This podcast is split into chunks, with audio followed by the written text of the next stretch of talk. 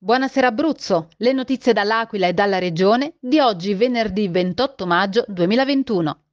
Il Maxi L'Aquila ha aperto le porte alla città. L'arte è viva.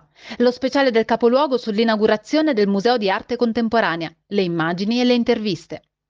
Una casa per il nucleo Carabinieri tutela patrimonio culturale. L'Aquila riparte dalla sua identità.